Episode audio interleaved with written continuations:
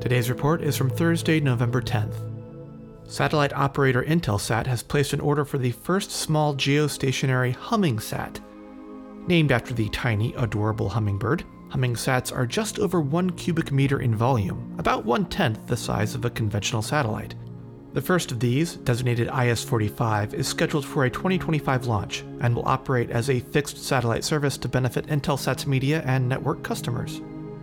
As Scott Allen Johnston on the Universe Today reports, in twenty twenty-four the E S A plans to launch the Juventas CubeSat, one of a trio of probes that will aim for Dimorphos to survey the results of the DART mission. You may recall the DART mission from September twenty-sixth of this year, in which a small spacecraft successfully impacted the asteroid Dimorphos and altered its trajectory. In twenty twenty-six, Juventas and two other probes named Milani and Hera will be able to directly study the results of that impact. Airbus's XWorks innovation factory in Munich, Germany has recently demonstrated wireless power transmission from solar power gathered in space. The overall concept here is that solar power satellites in geostationary orbit would harvest sunlight on a permanent twenty-four seven basis, then convert it into low power density microwaves to safely beam down to receiver stations on Earth.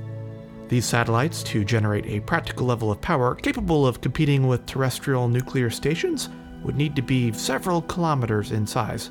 Still, it's an exciting step forward to a possible alternative energy source.